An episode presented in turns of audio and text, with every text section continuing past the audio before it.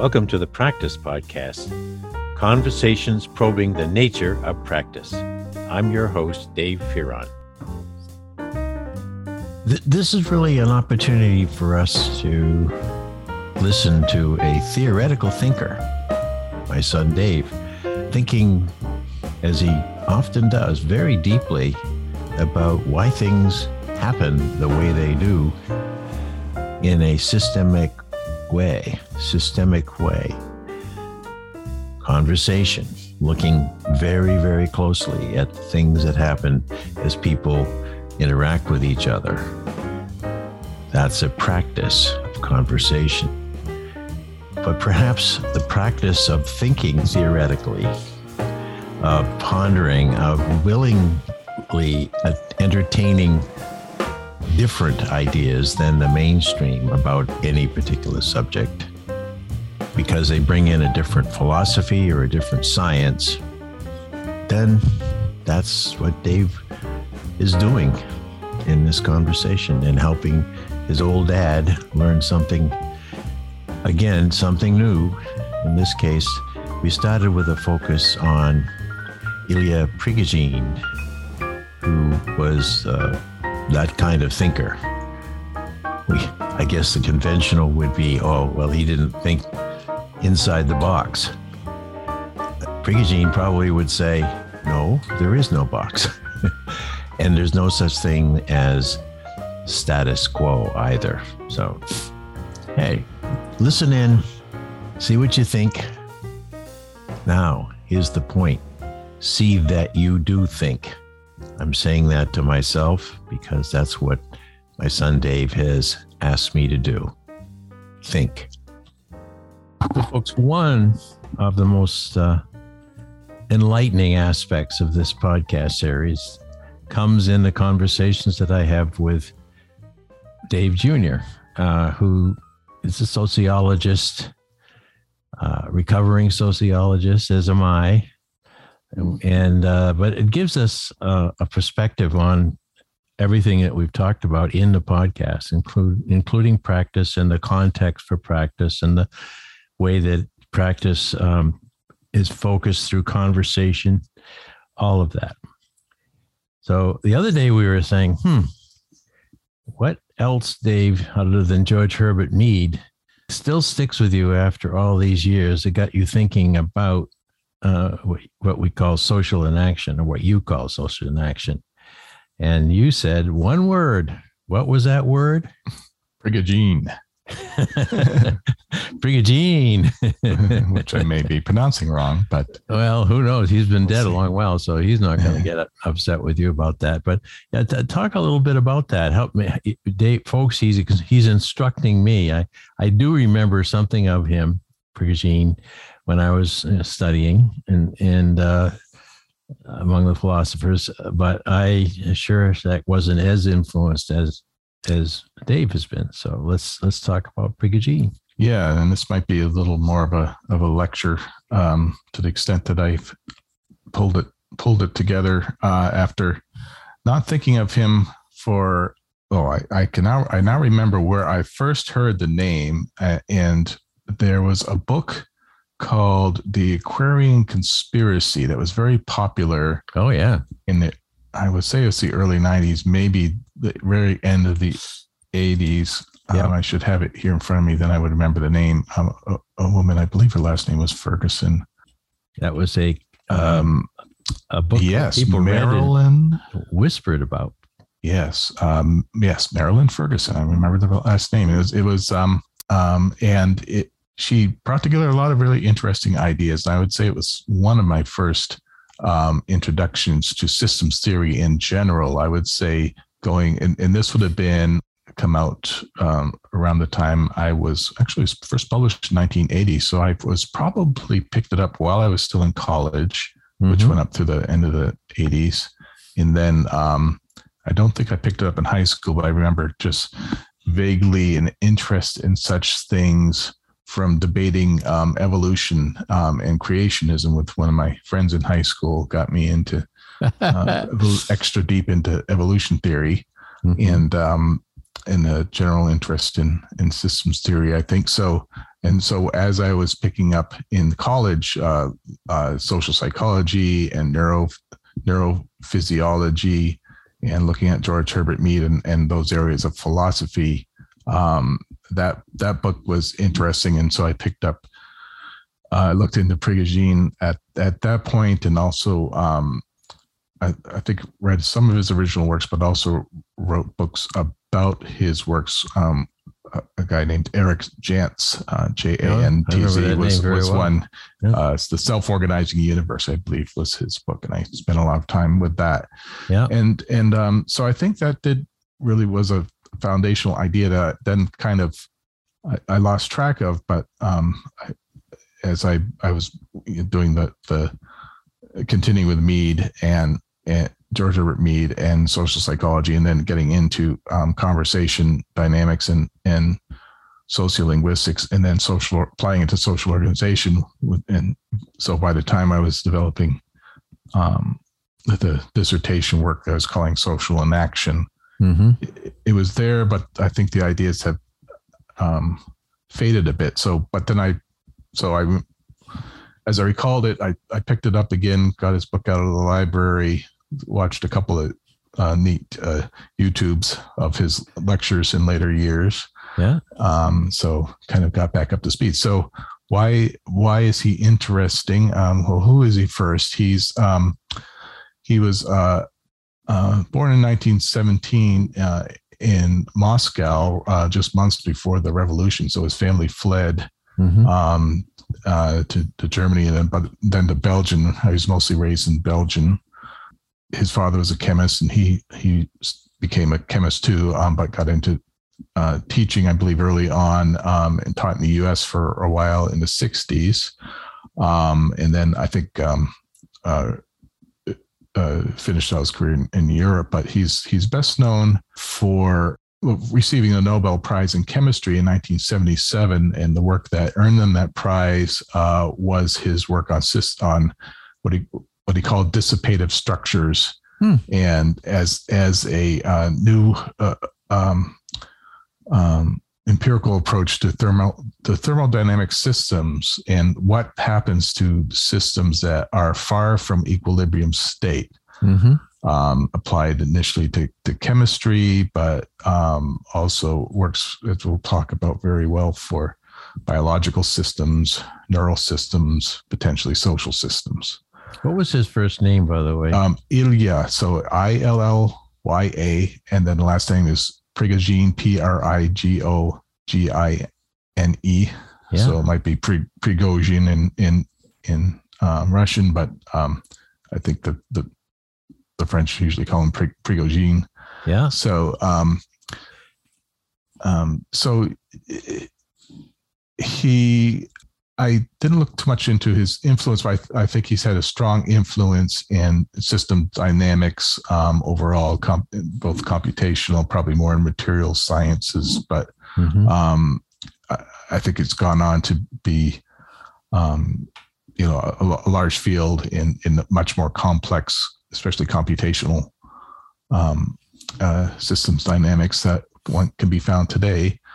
Um, but I don't know that there's been a deep application of the, its implications for so, social interaction in the social world. Um, his later works looked at culture and and mm. you know, organizations to some extent and applied the ideas, but I think it fits very well with what we've been talking about with social uh, inaction. Um, and it and I think it fits into where social the, the social action approach does more widely as to maybe giving a more of a theory to organization where or you know the classical business organization theory or or organizational behavior i think has has been kind of a hodgepodge of theories uh, yeah. from sociology and, and, elsewhere but really yeah. um, I wouldn't say it settles. I, I, don't know. Maybe there's been some changes in the last 30 years, but not that um, I'm aware of. I, I don't think it's really settled on the notion of what is the core of human group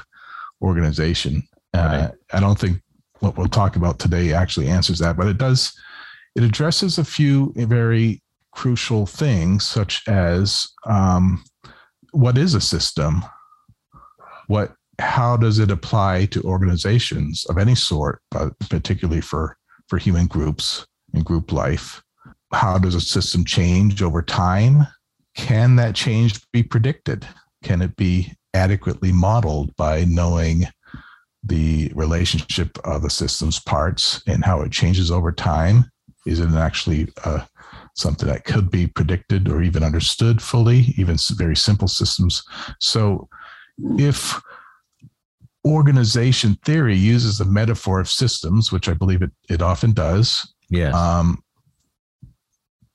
is it possible that their basic theory of systems is maybe completely wrong or just doesn't have a basis in what's even applicable to the physical world uh, because it's using even as a metaphor it might be using some ideas that simply don't apply to living systems or brains or how people interact with each other. And and I think as we go through Prigogine, you'll see some some basic uh, uh, uh, findings when you look at even super super simple systems such as the flow of chemicals in a fluid. yeah, which is where the- his has started. Yeah. yeah, you start to see um, an empirical basis that maybe we can pull all the way up to to the worlds we live in. So, Hmm.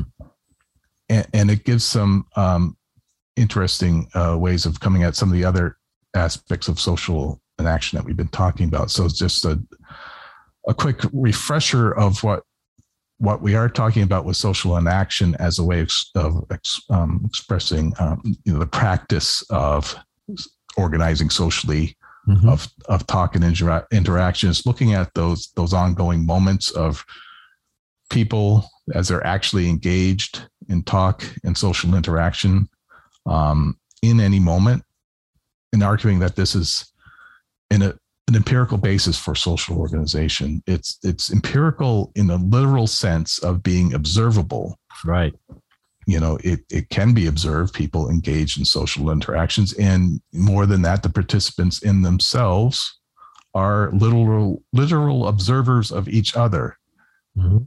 and how does that matter as part of the course of their achieving social organization in any moment um, so this is what we've been calling the practice of social or organization and, and it has these features of uh, uh, of an action being defined as the performance of talk and interaction, um, in which the participants bring forth and sustain kind of a mutual reference and a mutual understanding. Uh, that's social in effect because it's it's aspects of it are literally uh, made to be shared amongst the participants. People coordinate their actions on the basis of these mutual understandings, of meanings and contexts, and yet there is no third thing. There's no emerging meaning that has its own kind of form or realities. For example, the, the simple notion that a symbol or a word will have a causal effect on people's behavior. That's a completely wrong notion. What we're ha- talking about is more this ongoing achievement of people kind of stuck in their own heads with their brains turning along and yet achieving a type of coordination that gives us the sense of being real people with selves interacting with real others and th- thinking that we mutually understand each other Yeah. when really we're just kind of casting things out there and hoping it, it, it, it goes along and some of the other dynamics of that we talked about in past Yeah. podcasts are are this being sustained by uh, you know language language that people share context social context that people share but also their ability to warrant what they're talking about in the immediate built up history and context of the moment and hold each other accountable to keeping up that invoked context Mhm. um, in various ways and and that's boiling down quite a lot uh, into Yeah. No, it, it's a, it's a great boil down, and and I'm I'll just share an image there of holding accountable. We talk a lot in uh, larger conversations about practice about leadership, and there are all kinds of you know probably more theories and- of leadership than you could stuff in the Johns Hopkins Library. And yet, what I'm hearing now is that leadership itself could be holding each other accountable in the moment. Right. uh, so you have uh, behavior uh, between two or more people that seems to be done in concert, and they team, seem to be moving ahead in time. And yet, what I, and I know you got a lot more to say, but I'm just getting this image of uh, uh, while we're looking for the, you know, the the tall man, you know, waving forward uh, for leadership. Right. It could be happening right under our noses in in the way that people are socially enacting uh, this accountability. Yeah, but but what what you uh, people kind of um, think of if you were to think about that in a simple way, you think of the leader um, say giving a command, and that's that's right. a cause and effect upon upon some group of you know soldiers or something moving forward. Mm-hmm. Um, they uh, or that an organization is it, it, turns along because of decisions and decisions having that cause and effect. But what we're talking about instead is something um, that could take something that is abstract, like a cultural tradition or an institution like medical practice, and take it down to what's really tangible.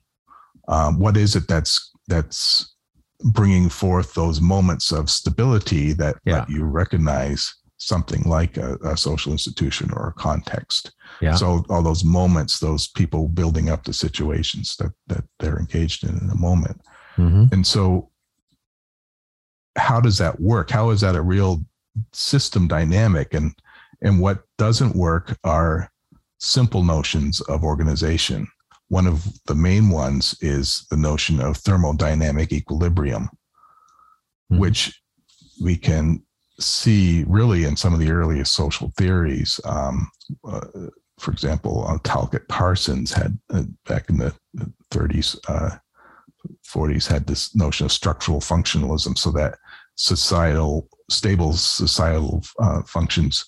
Uh, stable stability in society was based on on the knowledge of functions and the ability to to if there were a, a challenge to that function pull back to a sort of an equilibrium that keeps in which everyone knows the social norms and, and sticks to them but mm. behind that is an, is an assumption that's much somewhat of a newtonian notion like the swinging of a pendulum yeah. will once its energy is lost come down to a stopping point that stopping point being the equilibrium point.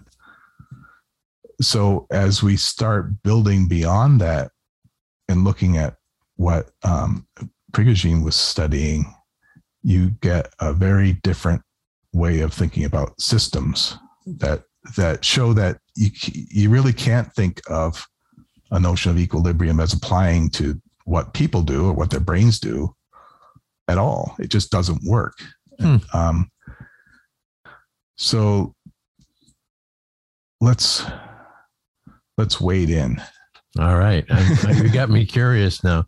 If there's no, if equilibrium is is, is not going to be the idea of the day, then what is Prigogine helping us uh, see as a, a better way of understanding it? Yeah, and and so the the model of the of uh, self it's a model of self organizing system dynamics. Um, and what and and the nice you know we've heard the we've heard that term self organizing before but but there's something real tangible here in his theory that we can actually start thinking of even in the physics of living things. What is what is it that that keeps them going? What is necessary for example for a cell in the body to stay alive mm-hmm just thinking of a single cell, you could think of it as as being a relationship of components, nucleus and mitochondria and and, and membrane, um, but all of which is in a dynamic relationship. It's never static because a static cell is a dead cell.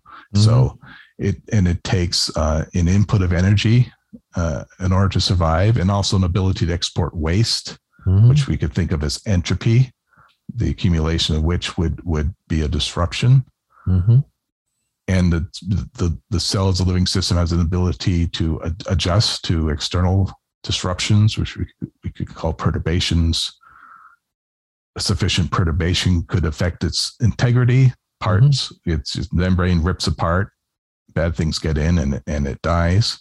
Um, so you know, large enough perturbations could destroy it, but short of that, it's able to adjust and, and handle those perturbations, keep its overall integrity of the structure mm-hmm. dynamically. And and and the other interesting things is that cells can work with other cells to get more emergent wholes that themselves can have um, organizations that that also maintain the stability in themselves. So you have something that's that becomes kind of coherent characteristic in its function, like a liver.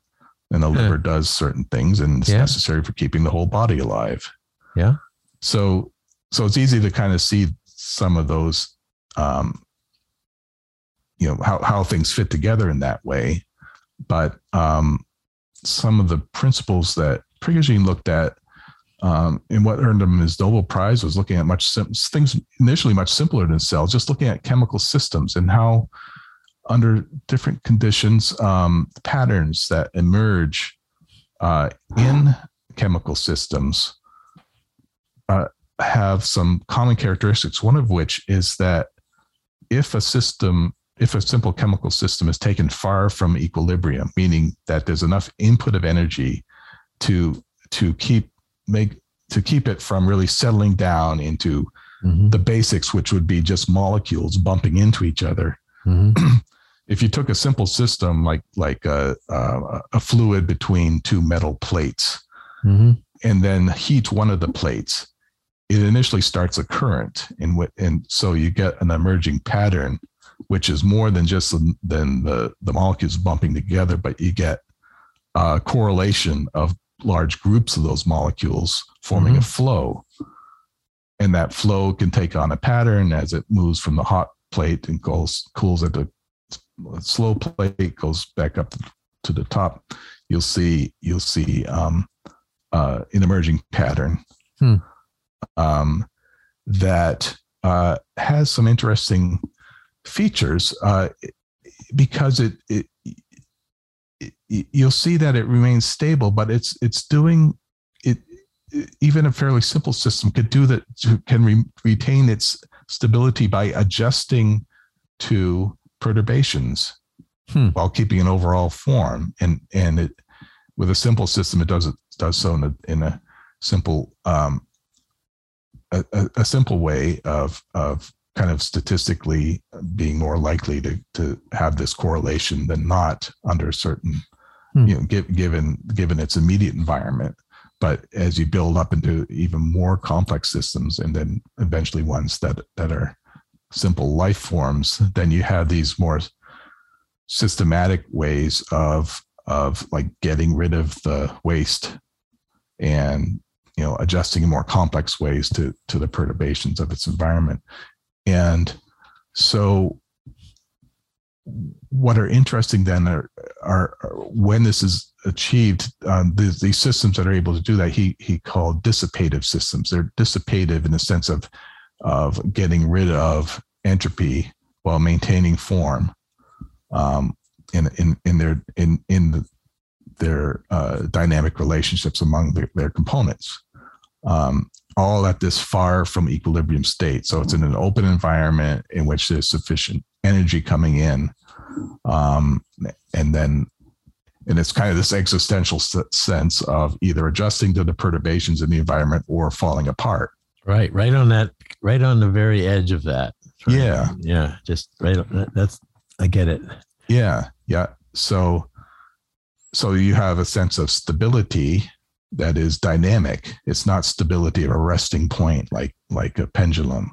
Mm-hmm. You never get back to those points where there are, um, uh, you know, all, all the um, molecules involved come back to to just as kind of stable stable relationship. But all those molecules are still there doing their thing. There's still that cause and effect mm-hmm. bumping together it's just a coherency that then has its own properties because it's because you have these larger coherent patterns and so some uh, uh, so you know kind of getting a little deeper uh, we, you know we'll often think of stability uh, as an evidence of of some sort of a persistent form, and then the Right. form could be described in abstract terms.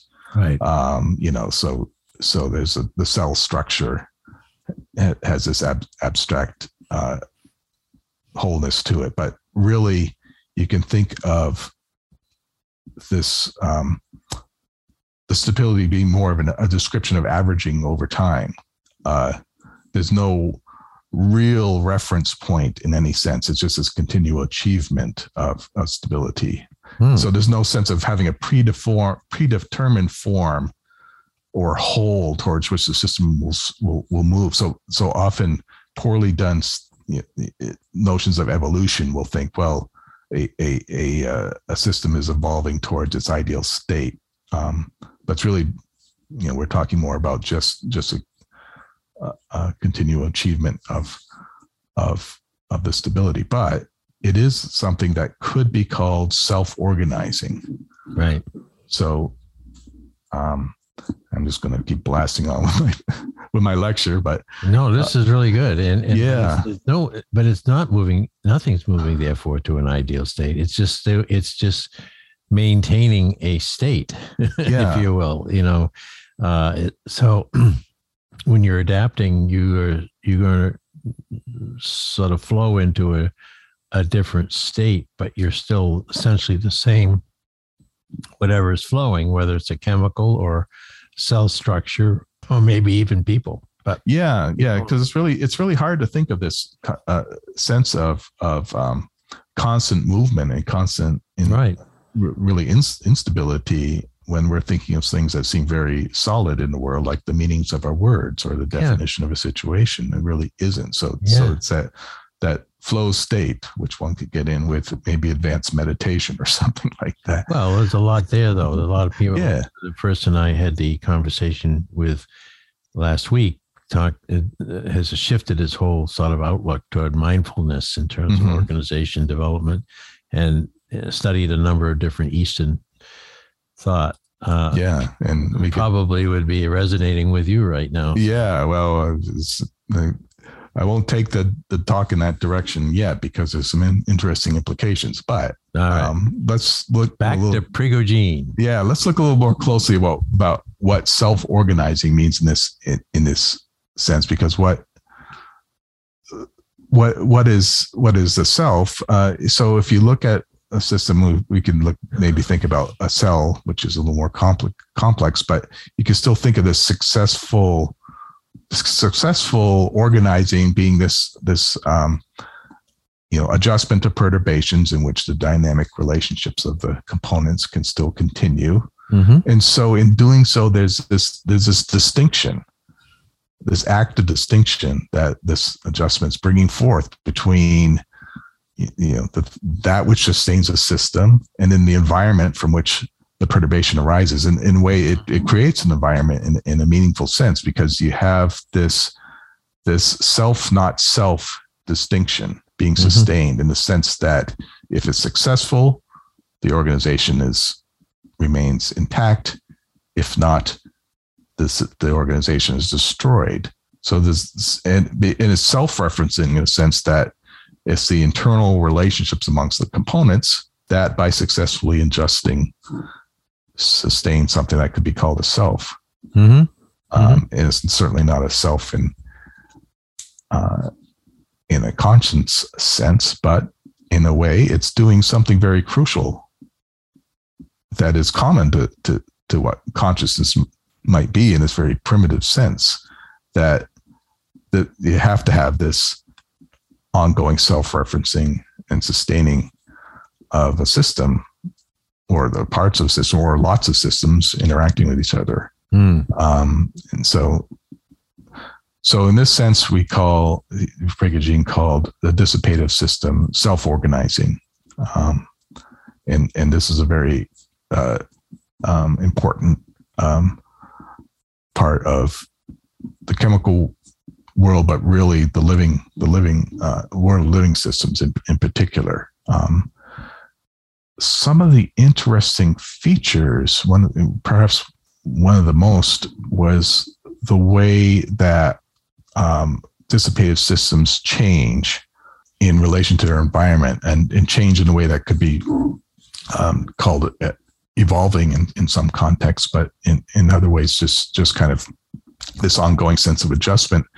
If in, in a lot of s- systems, even simple chemical ones, you'll see um, you know you'll you'll see the system adjust to perturbations in levels of energy and its ability to export entropy up to some degree but sometimes when it's getting close to that point at which it might be um, destroyed uh, if it doesn't successfully adjust it will it can adjust in in ways it can adjust in more than one way basically there might be essentially a few different states in which the system might achieve a successful adjustment to a perturbation. Mm-hmm. For example, you know, a simple amoeba in relation to some some chemical threat could go one way mm-hmm. or another way. It has to get away from that thing, but it could go left or it could go right or up or down if it's in a fluid. Um, so, an interesting thing about the dissipative system is that the the there's two things. One is the choice there's there's effectively a choice being made, and that choice is something that's a very sudden reconfiguration of at least some of the parts mm-hmm. into some different course. Mm-hmm. Um, but where there are two or more courses, in a very real sense, there's the choice is fundamentally unpredictable.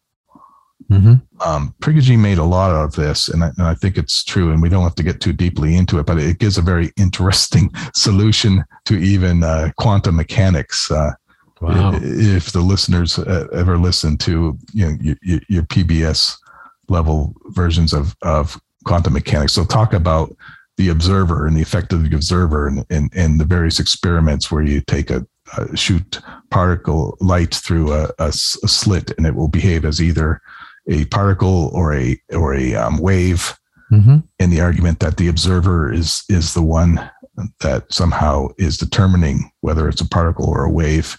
Mm-hmm. This is a much more fundamental sense, which uh, uh actually physicists will, will say as well. That that observation is really this this sense of something is interacting with that which is with with with that being interacted with, so that it um, that the probability of possible you know basically before that interaction there's there's a level of probability of what could happen mm-hmm. that then is collapsed into what did happen mm-hmm. and so for an amoeba going left to right there's a probability and, and then only in an abstracted sense of what could be done because it's capable of uh, states being reorganized in a way that will allow it to go left or right and still live. Mm-hmm. And yet there's nothing within that organization itself that you could say predicts which way it will go. And that's very right. fundamental. Even even at the level of, you know, there's still molecules bumping together. There's no there's no way of really thinking of that as predicting one one direction or another. Huh. He he talked about this in in, in relation to physics as basically giving an arrow up to time. Um, and I invite people to kind of look for his YouTube YouTube video. Uh, uh, some of some of his old lectures he gave to like the, uh, one of the Nobel committees and uh, it, like a you know, a Nobel um, um, conference and it gets pretty deep, but it, it's very interesting. But it's a it's slightly tangential, but but it to what we're talking about today. But but um, you know, just having that sense of uh, I, was, I think one of the key points is is having this sense of fundamental un, inability to predict any of the course of relationships in in either individual systems that have this self-organization or interactions among self-organizing systems. So, as I wonder if you're moving to, in that direction. To, yeah, yeah. You're saying that there's a lot of unpredictability in the eventually when you get to the hierarchy of social that maybe this is yeah perpetuated. yeah, it's it's why um, when you do look at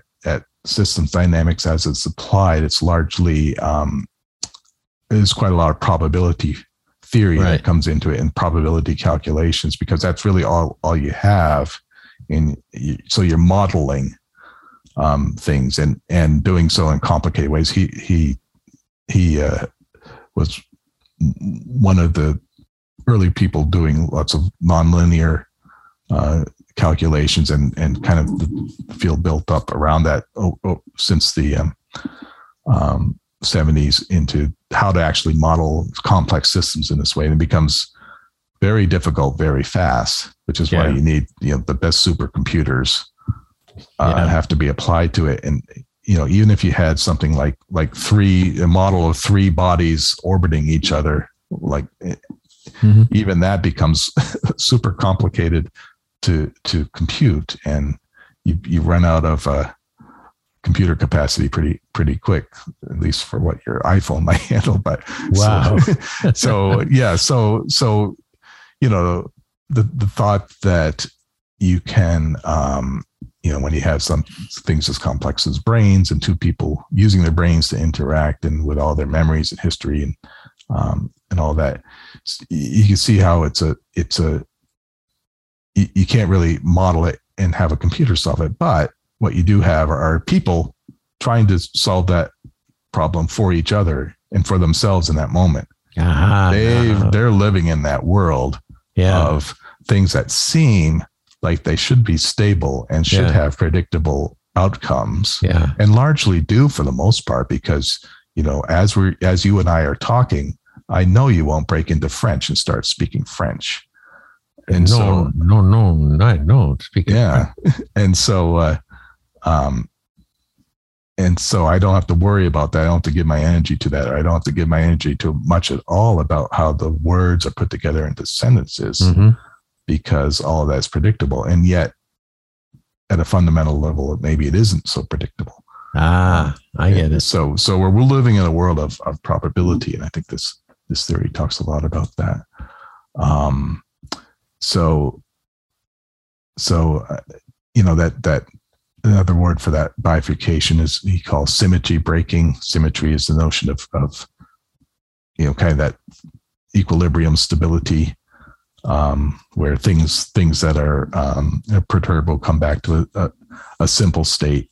Um, but you never get to that simple state in anything involving interaction of, of living things. Mhm. Um, let's see what else is interesting about it. Uh, he talks a little bit about um, how communication might work in a sense, even among simpler, even you know, cells within a body. Uh, you you can start thinking of um, living systems as being this relationship of you know uh, one's kind of one being an observer in a sense to the other um, because you can have one uh, cellular group treating another as a bias properties as a whole rather than as its individual parts Mhm.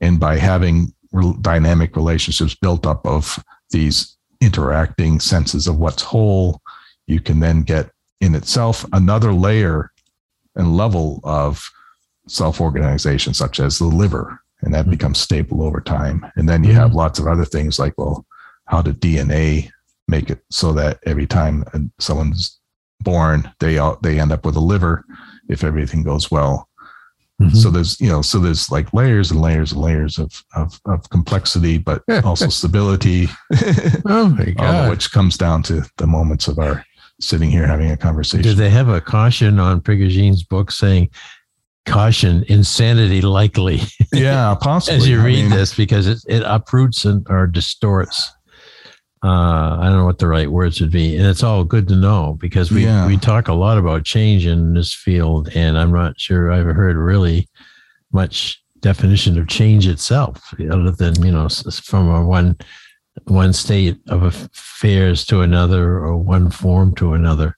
yeah But because we have to much have deeper. yeah because we have to never never um we have to be constantly remind ourselves that change is when for human groups uh, can never be cause and effect cause and effect simple cause and effect simple stimulus behavior stimulus response behavior simply isn't an applicable description of anything to do with people or their brains or their cells. You have to come up with something else. Um, right. Which is more like describing evolution over time, or um, we could think about all the systems that are working like this that that we have to deal with constantly as, and, and are sort of there in the background of any social organization. So you got biological systems, you have the brain very much working like this. Um, especially you know even the, the way neurons fire. Mm-hmm. Um, you can see this as as an evolved capacity for that started with very simple organisms that had mm-hmm. the first nervous systems, but in in the brain. Um, I saw a video the other day of um, of a, a, new technique of of watching um, brain cells kind of fire. It it's a, can only be done in, in mice because it has a uses a damaging dye, but mm-hmm. it's so in that they were able to capture it on this on this in slow motions and how just in half a second you can see all these patterns that just light up and you really get the sense of these sudden reorganizations ah, of so yeah. so you can really think of the brain as optimized to to bring itself to these bifurcation points mm-hmm. very rapidly. So in half a second, you can have sudden reorganizations of many parts of the brain all at once. Mm-hmm. Um, so you get you know prefrontal cortex and observation, you, you know, or the um, for motor, basically the ongoing relationships of sensory and motor that are that are constant and very complex and using big parts of the brain all correlated and happening at once. And then so you have these very fast, fast functions, but then you also have these slower constraining things, which are the the um, neurochemicals like dopamine and and uh, which become kind of a, a regulating um, constraint mm-hmm. that that itself can kind of define um, uh, aspects that really manifest themselves in the real world. So so dopamine is is fun when you're trying to uh, go on a diet and you've given up sugar. And what happens when you haven't gotten over the craving of sugar is that the dopamine is is stimulating what mean what what counts as pleasure at that moment and that pleasure actually makes the prefrontal cortex start to slow down and not light up. And next thing you know, your motor activity has been has been uh, uh, almost in a sense almost taken over by by uh, simpler systems that only require grabbing a cupcake and shoving it into your mouth. and, uh, and and all our uh, oh. uh, evolved Homo sapien minds are, are reduced to yeah. to something much simpler. But yeah, we're um, just gobblers. Yeah, yeah, we yeah. become gobblers. Yeah. I'm curious. Uh, I know uh, uh, uh we're going to continue this conversation be, beyond the recording, and because I, there's so much for me to learn here, Dave. But I, I wonder. I keep having this sense of where is consciousness in this discussion, particularly as we move to the living side of things and up to our not up, maybe not up to, but out to we humans one thing that I'm pretty sure of that so, the soci, sociology, social psychologies, and other ologies uh, have given us this idea of conscience, a mm-hmm. consciousness, hmm. with then maybe gives us the notion that we're controlling things. Yeah. A la here we have organizations, cultures, rules, and all the rest. But what I'm hearing you talking about in interpreting Prigogine is eh, it may not be consciousness the way we think it is. what's your thought on that? Well, I think what what we could think of our brains initially as a very complex community mm-hmm. in itself of in which some a lot of what is even even as we look into a room and look at it and, and see you know where's the cupcake in the real sense, there's there's this um, self-preservation dynamic going on in which uh, we, you know, all the animals evolved to want this the sweetest, richest um, uh, food source mm-hmm. in the environment, and the, the food industry has has made an art form of providing us the very most uh, desirable foods yeah. readily abundant. So, um, and that and I've seen some some models that show that that's literally part of raw perception. But itself, all of it being so, the, but the old notion that all of these complex systems have this internal self reference. Mm. Then you have self after self after self. And in the real sense, you have consciousness amongst the liver, consciousness in the heart, in, mm. in, in, consciousness in the gut by bacteria of a sort, mm. because all of it is this this this um, emergent uh, uh, perception of a certain sort as mm-hmm. things successfully adjust to perturbations to the mm-hmm. to the uh, you know, organizational closure of, of, of, of its parts. So mm-hmm.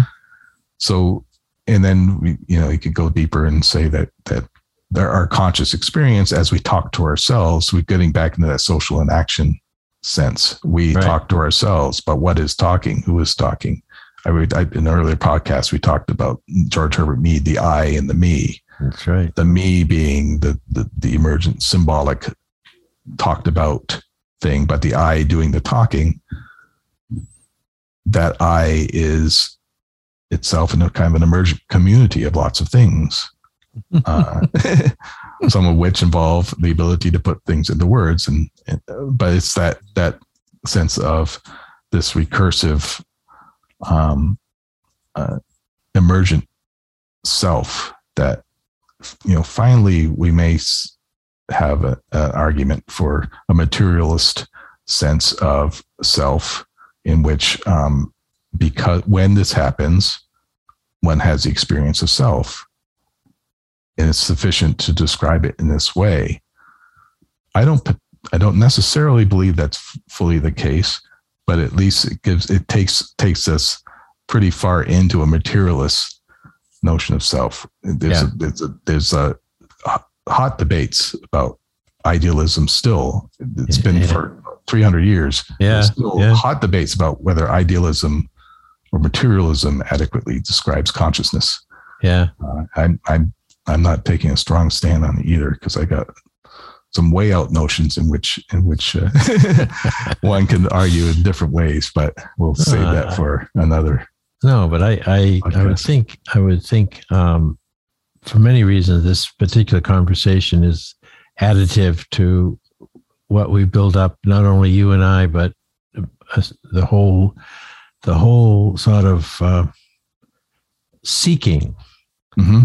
Behavior that I've been uh, exhibiting, doing for mm-hmm. months and months and months, it's it's sort of like uh, uh self self organizing in the way it feels in, in inside to me. Uh, always looking for one more dollop of a dollop of of explanation or evidence or or something that will feed the sweetness of ideas, if you will. Yeah. Uh, and uh, yeah. And so when I'm entering into conversation, uh, at some level, I'm just I'm I'm I'm not thinking and saying I'm being in a way with that other person, so that for a few moments of time, we're maybe both of our our deeper beings are just trying to uh, stay uh, going, you know, keep yeah, going. Yeah. Keep going. going. Yeah, exactly. That's our, our common cause is yeah. to keep going. yeah. But it should not, give us to not dissipate. yes. And it should give us a sense of humility. Uh, especially yeah. the notion that we can't we can't really control and we can't even predict well. So, in, in, in again, the leadership mm-hmm.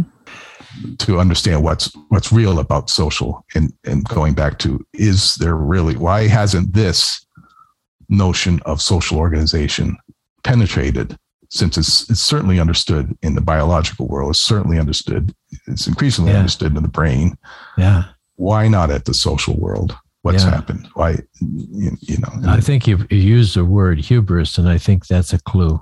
Mhm. I think that uh, we would would be an enormous denial to think that we there's only a small part of our whole that we are consciously controlling at any moment, and and the rest of us is just you mm-hmm. know doing something differently Yeah. than being controlled, and we don't want to know we don't want to call it, and we don't want to claim it because we can't take credit for it in a way. You know, that's how things work. We yeah, we have these West uh, these ideas that we so we reject it.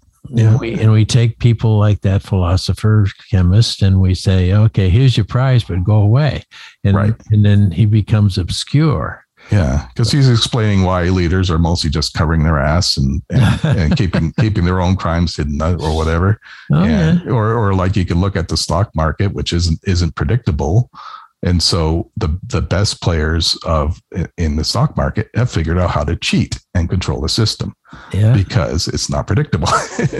Well, so yeah, There's a you lot more to learn, but I thank you I, again always uh, because we we are looking at uh, practice as behavior, and behavior is uh, exquisitely obscure in in the Mhm. sense of what you just said. What we see is not well. We can see people behaving, you know, acts as Mead called them. There's so much more that goes on in, around, above, and through that that is dynamic and is constantly being bumped up or hitting perturbations Mhm. and uh, could instantly send that in a whole other direction. Uh, and we wouldn't even notice. yeah. Yeah. So, So I maybe if I, whoa. if I took uh, two minutes, maybe I, I will All right. Sum up we what can- we talked about, bringing it back to, what, to our uh, because we're adding something to our theory of Okay. of social inaction, which which is only on these podcasts because I never sit down and write it up on our website. But right. It's, in, apart from that, it's on record. so social inaction. If you so thinking of social inaction as a dissipative system, dissipative self-organizing organizing system, we, we we're given. We already have as a given. This is a far something far from equilibrium. There's no thermodynamic equilibrium involved because people are using their brains Mhm. they're not in a coma. So you, and then you have this this performance, the sense of performance in the mom- moment, in action as performance. There's an immediate environment. We're looking, focusing on that. We're focusing on what's being brought forth. This Mhm. mutuality of systematic behavior amongst two self, two or more self-organizing entities. And so we could think of talk and the practices themselves as being sustained as though they're a living thing, as though the language brought forth has this sense of being either held together or falling apart. Yeah. I get And it. the and the people systematically have the ability to adjust to each other's mutual understanding.